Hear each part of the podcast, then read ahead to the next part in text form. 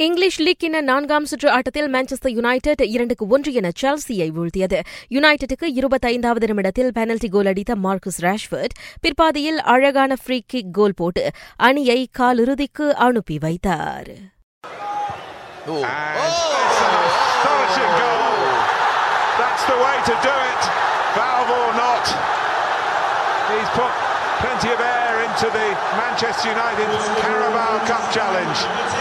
இதனிடையே ஆன்ஃபீல்டில் Liverpool Arsenal மோதிய பரபரப்பான ஆட்டம் பத்து கோல்களில் முடிவடைந்துள்ளது. முழுநேர ஆட்டம் ஐந்துக்கு ஐந்து என சமநிலையில் முடிந்ததை அடுத்து வழங்கப்பட்ட பெனல்டியில் லிவர்பூல் ஐந்துக்கு நான்கு என ஆர்ஸ்னலை தோற்கடித்து காலிறுதிக்குள் நுழைந்தது. மற்றொரு ஆட்டத்தில் ஆஸ்டன் விலா இரண்டுக்கு ஒன்று என வூல்ஸை வென்றது. இங்கிலீஷ் பிரீமியர் லீக் கிளப்புகளில் இருந்து வரும் அழைப்புகளை மட்டுமே ஜொசி முரினியோ ஏற்றுக்கொள்வார் என ஆகு கடைசி தகவல் கூறுகின்றது. கடந்த ஆண்டு டிசம்பரில் மான்செஸ்டர் யுனைடெட் பணி நீக்கியதில் இருந்து கிளப்பின்றி இருந்த மொரினியோ சில ஐரோப்பிய கிளப்புகளுடன் தொடர்புபடுத்தப்பட்டு வருகின்றார். அப்படியிருந்தும் பிரீமியர் லீக் கிளப்புகளுக்கு திரும்புவதுதான் தனது எண்ணம் என அந்த முன்னாள் நிர்வாகி கூறியுள்ளார். அவர் ஆர்ஸ்னல் நிர்வாகி பொறுப்புக்கு குறிவைப்பதாக கூறப்படுகின்றது.